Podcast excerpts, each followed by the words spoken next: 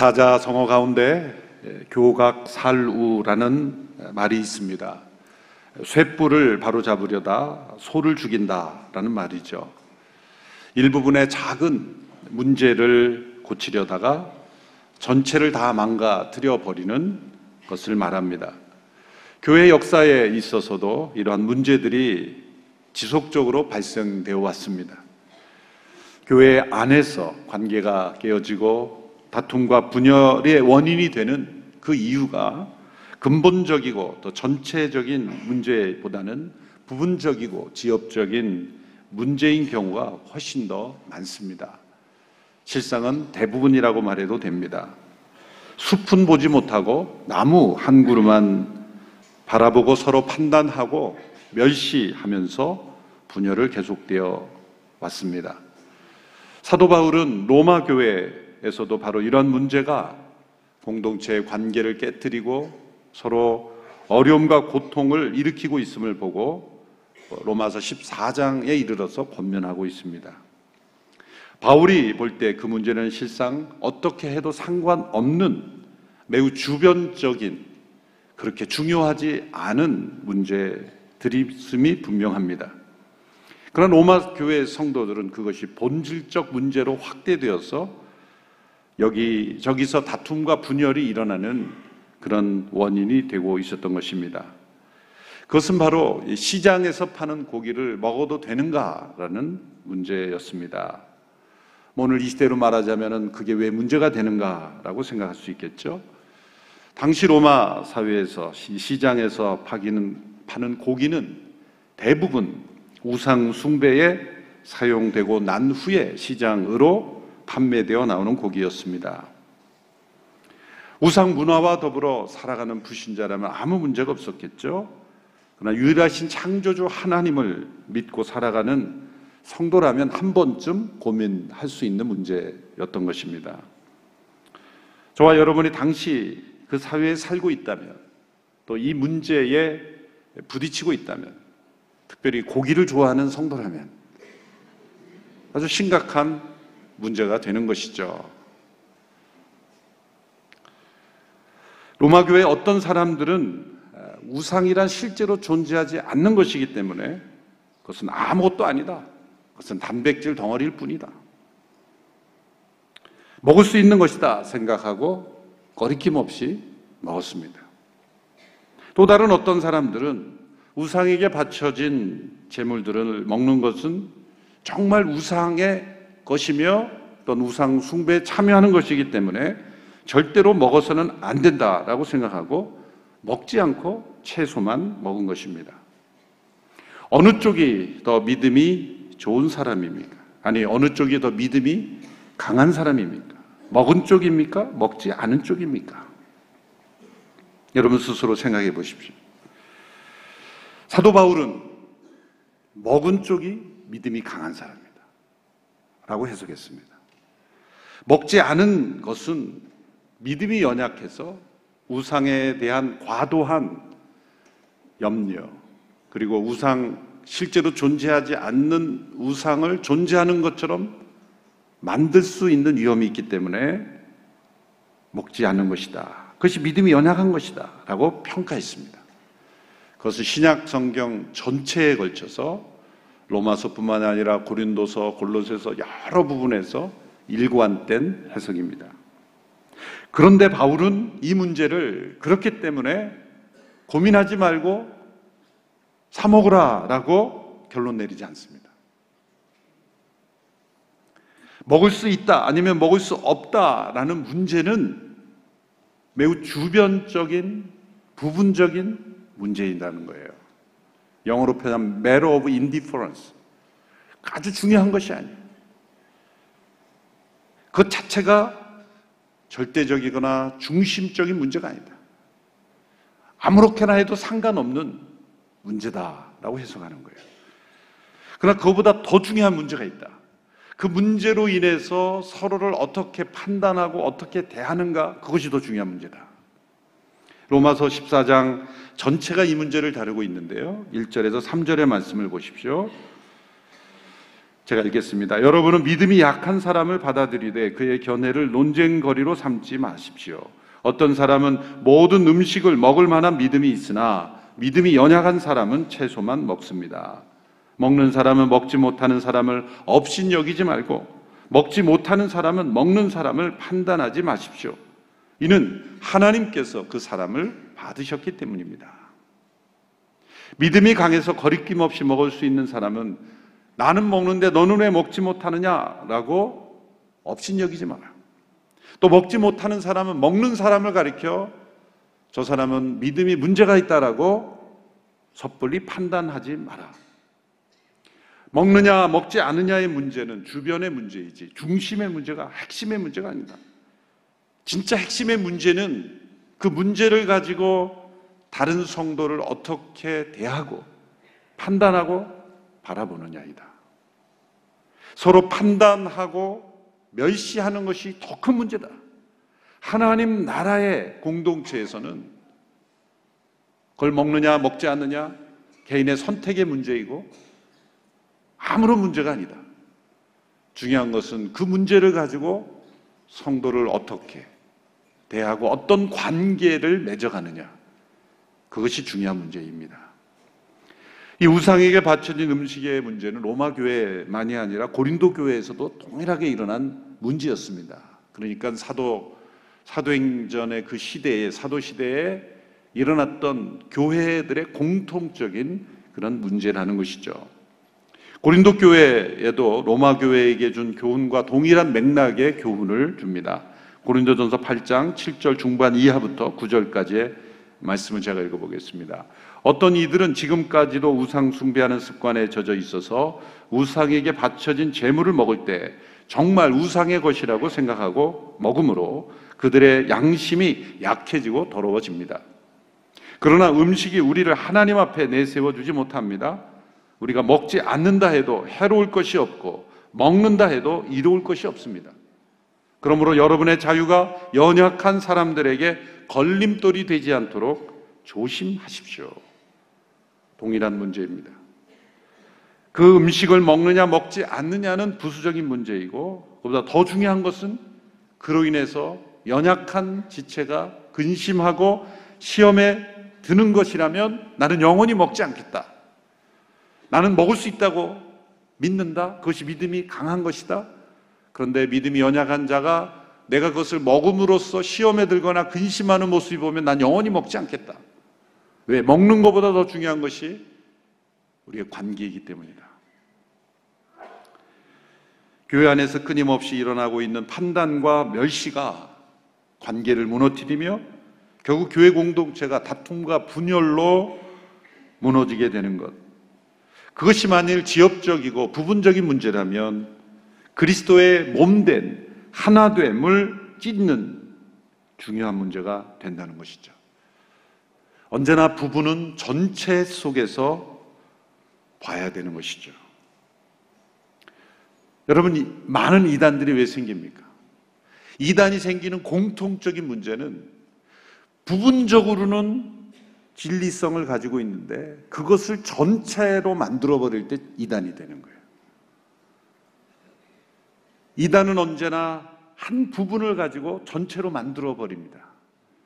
이단이라는 게 끝달자 다른 이자죠. 모든 게 틀린 게 아니에요. 그런데 항상 뭐 이단성 사이비로 가면 갈수록 모든 게 다 틀리게 되죠. 한 부분을 가지고 전체를 만들어 보는 거예요.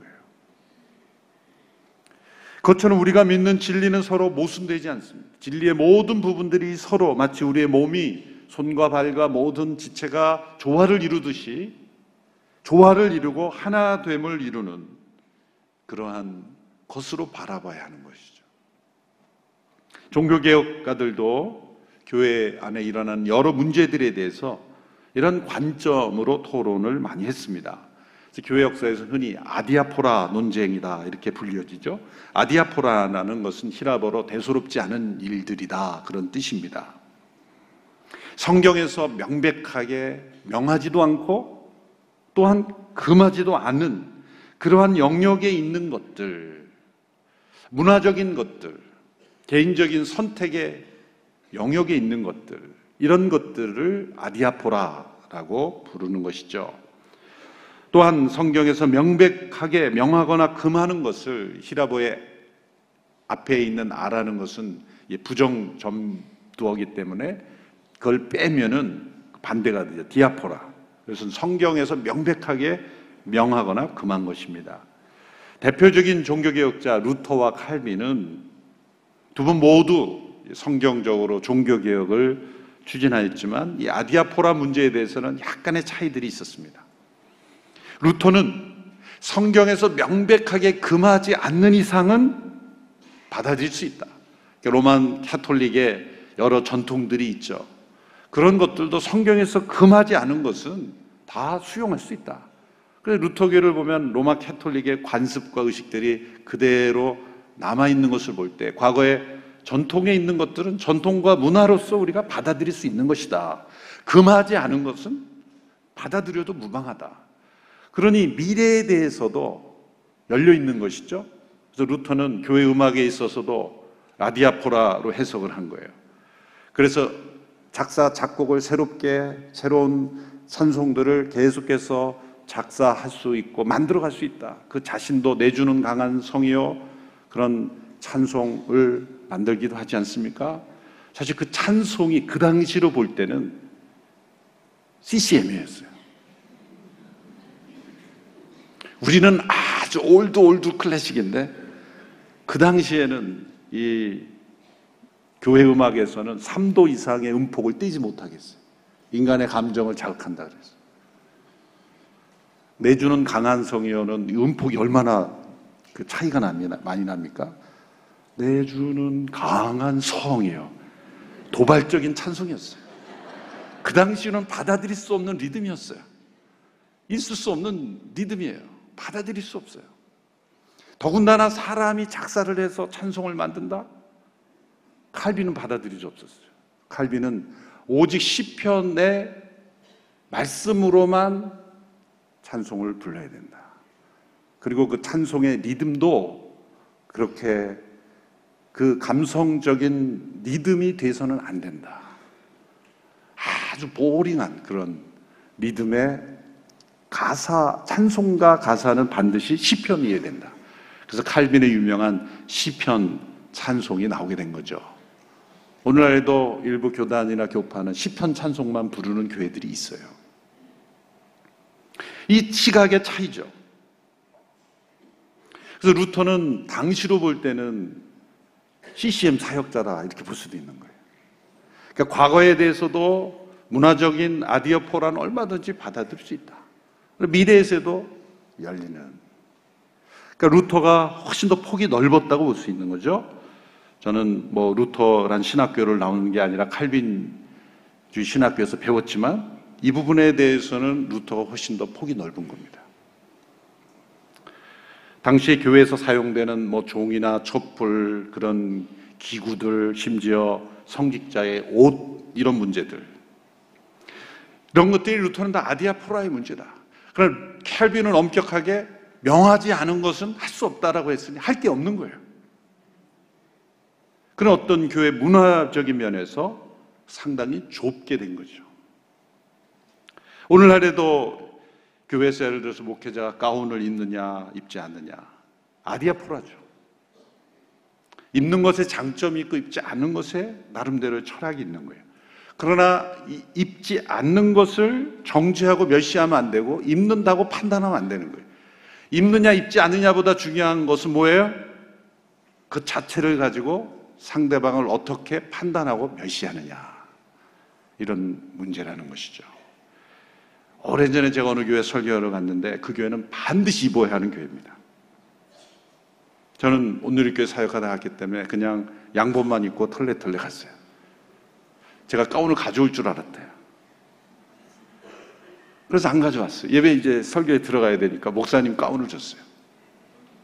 응급히 목사님 가운을 줬는데 제가 보통 사람보다 팔이 깁니다. 그분은 저보다 체구가 작았어요. 3분의 2밖에 들어가지 않았어요. 막내 동생 옷 입은 게 됩니다. 그래도 입어야 합니다. 저는 기쁘게 입었습니다. 그걸 가지고 나는 안 믿는다라고 거부할 이유가 없는 거예요. 그 교회 문화고 그 교회의 선택이니까 적응해 줘야죠. 외국에서 온 어느 어, 캐주얼 복장에 익숙한 뭐 말씀만 드리면 혹시 아는 분이겠지만은 그분이 가운을 반드시 입어야 되는 교회, 교회에 주일날 설교를 하러 간 거예요. 그 교회는 반드시 그분이 입어줄 줄 알았는데 그분은 끝까지 거부한 거예요. 그래서 그게 문제가 된 거예요. 결국 나는 끝까지 나는 한 번도 이거를 걸쳐본 적이 없다, 내 생에. 왜 이거를 내가 입어야 되는지 나는 받아들일 수 없다. 결국은 그냥 올라갔어요.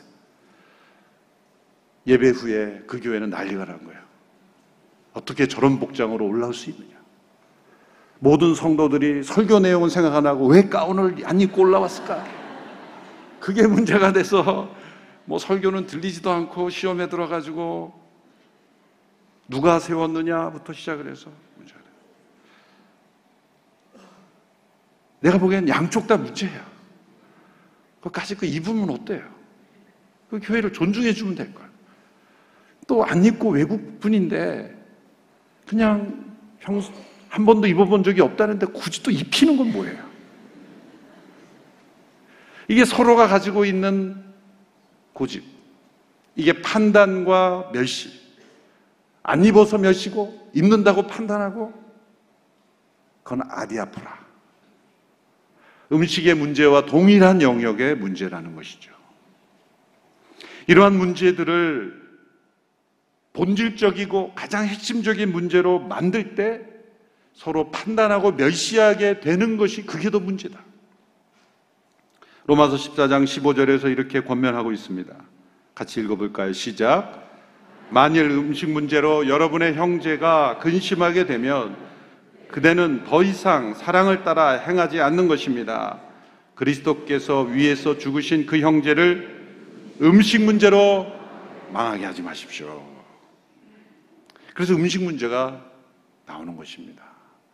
뭐 교회마다 각양각색의 절차가 있고 문화가 있죠. 그 교회 가면 존중하면 되는 거예요. 이 교회는 왜 그래? 그런 얘기 하시면 안 돼요. 존중하는 게 더 중요한지 그걸 행하느냐 행하지 않느냐가 중요한 것이 아니에요. 또 한 교회를 갔더니 단상 위에서 이 신발을 벗고 슬리퍼를 신는 교회들이 있잖아요. 더러.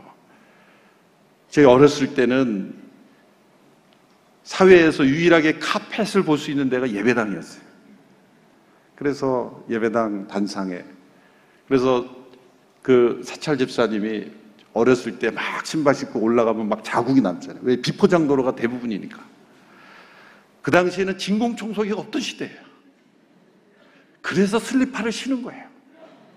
다른 이유가 아니에요. 그, 그것이 이 단상에서 슬리퍼를 신는 이유가 내 발에서 신을 벗으라. 그게 아니에요. 말씀을 그렇게 해석하면 안 돼요. 신을 요즘은 신는 게 예의예요. 그런데 요즘도 신을 벗어야 되는 교회가 있어요. 절대 슬리퍼도 안 신는 교회도 있어요. 그럴 때 가서는 양말을 좋은 거를 신고 가야죠.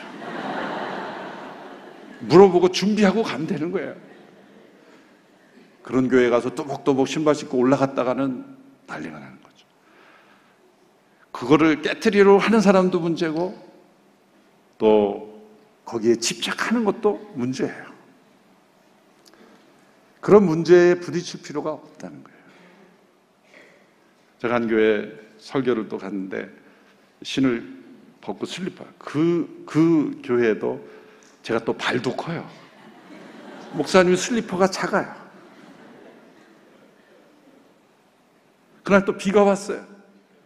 외부를 통해서 본당에 들어가는 거예요. 어떤 일이 벌어지겠어요? 제 발 뒤꿈치가 다 젖었어요. 그리고 설교에 올라가서 단을 하는데 뒤에서 젖은 양말에서 물이 쭉쭉 흘러나오고 그리고 설교를 해야 된 좌우를 보니까 이렇게 같은 단상 위에서 다 신었어요.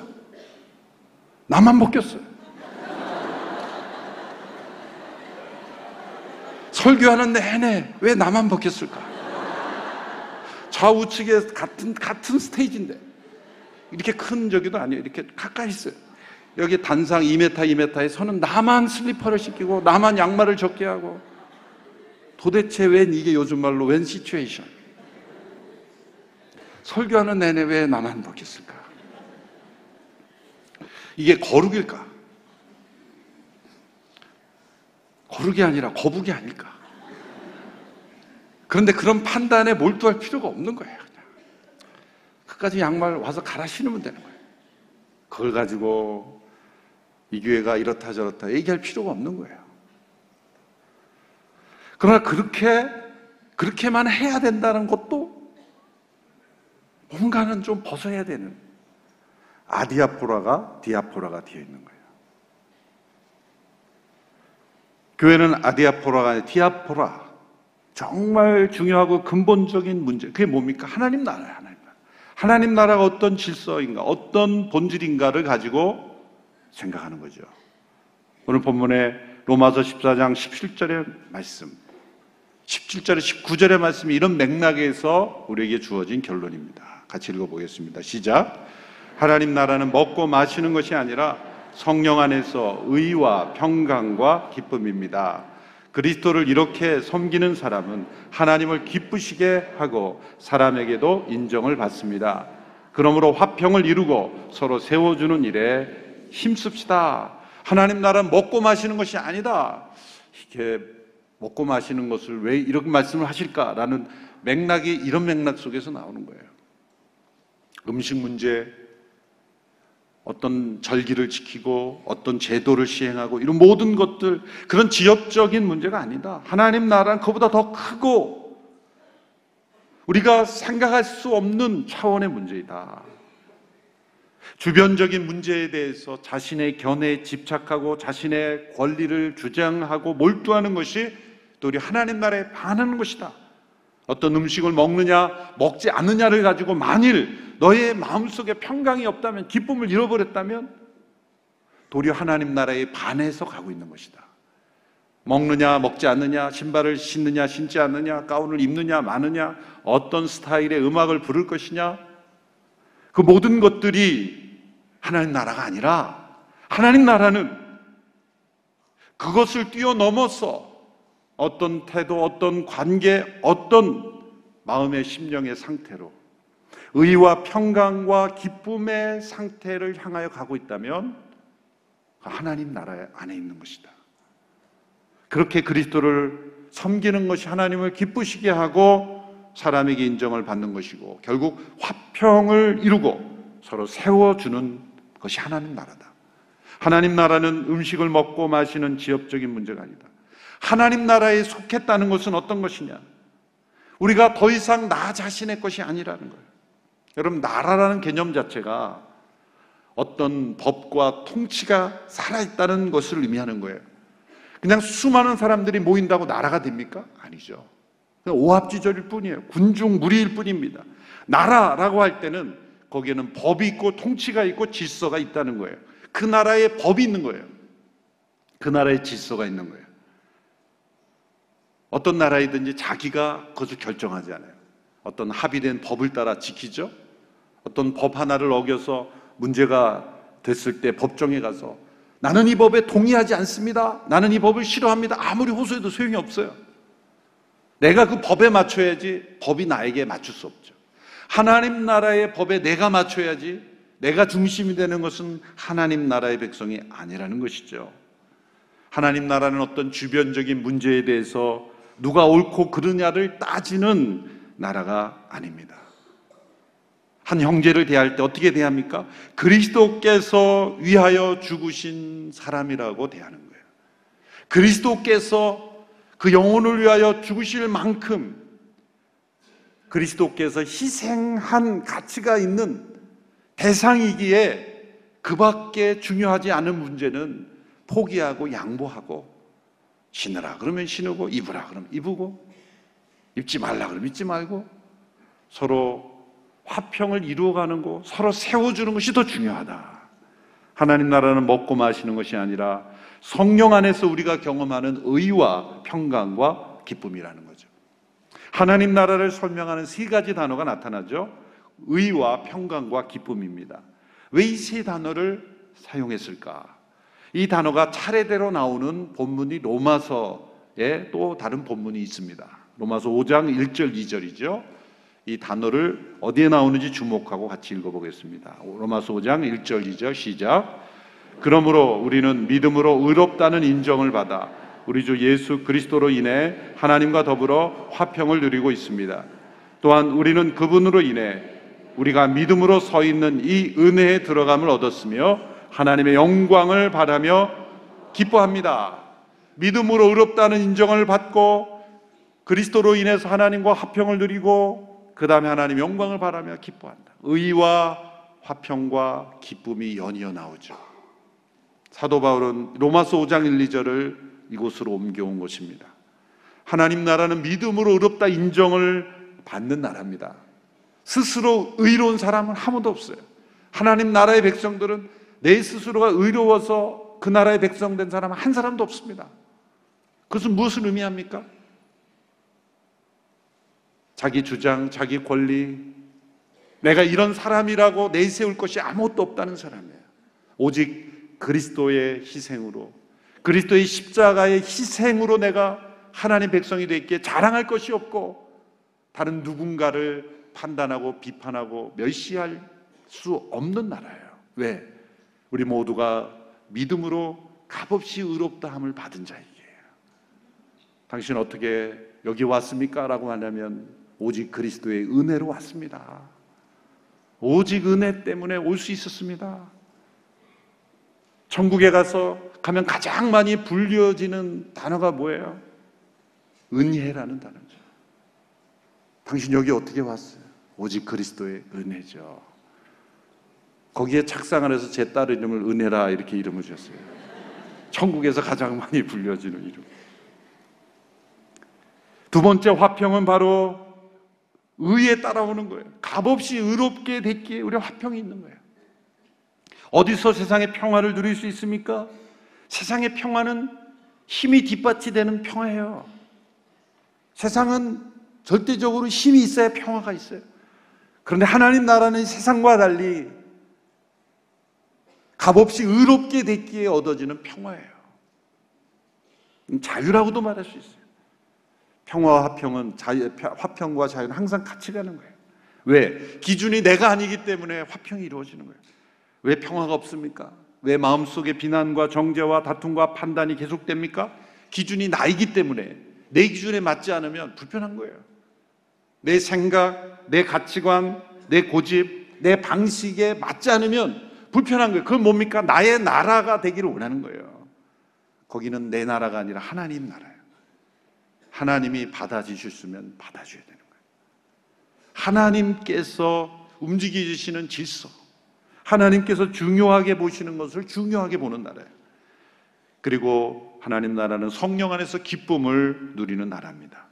기쁨이란 의와 화평을 거쳐야 누리는 거예요. 처음부터 기쁨은 오지 않습니다. 왜 마음에 기쁨이 없어요? 의와 화평을 통과하지 않았기 때문이에요. 성령 안에서의 기쁨은 어디서 얻어집니까? 하나님을 기쁘시게 하고 서로를 세우는 그런 일에서 기쁨이 얻어지는 것입니다.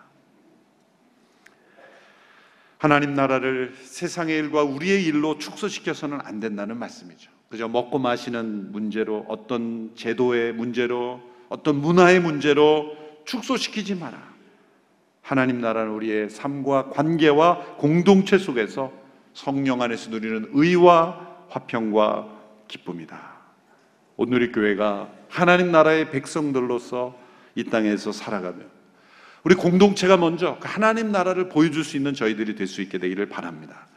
주변적인 문제들로 목숨 걸고 싸우지 마십시오. 주변은 주변으로 만들어 버리고 주변적인 문제들로 서로를 정죄하고 판단하는 문제가 되지 않고 형제를 근심하게 하지 않고 도리어 하나님 나라의 의와 화평과 기쁨을 추구하는 그래서 서로를 세우는 그런 공동체가 되기를 주님의 이름으로 축원합니다. 기도하겠습니다.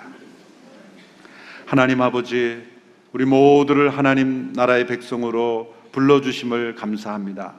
성령 안에서 의와 화평과 기쁨을 누리는 저희가 되게 하여 주시옵소서. 세상의 어떤 관계 속에서도 경험할 수 없는 그런 기쁨, 화평, 또 의롭게 된 축복을 누리게 하옵소서 예수님의 이름으로 기도합니다. 아멘.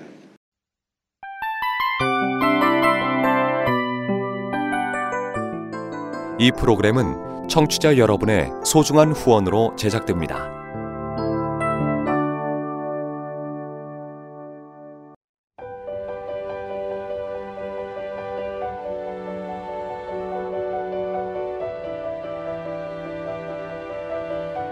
세상에는 수많은 교회들이 있지만 더 깊이 있는 말씀 강해를 찾기 위해 크기로만 교회를 선정하지 않습니다. 보다 좋은 영적 콘텐츠를 더 많이 나누기 위해 방송비를 받지 않습니다. 1년 365일 복음만 전하고 싶어서 우리는 광고를 하지 않습니다. 온누리의 복음을 땅끝까지 CGN TV와 함께 땅끝 선교사가 되주세요.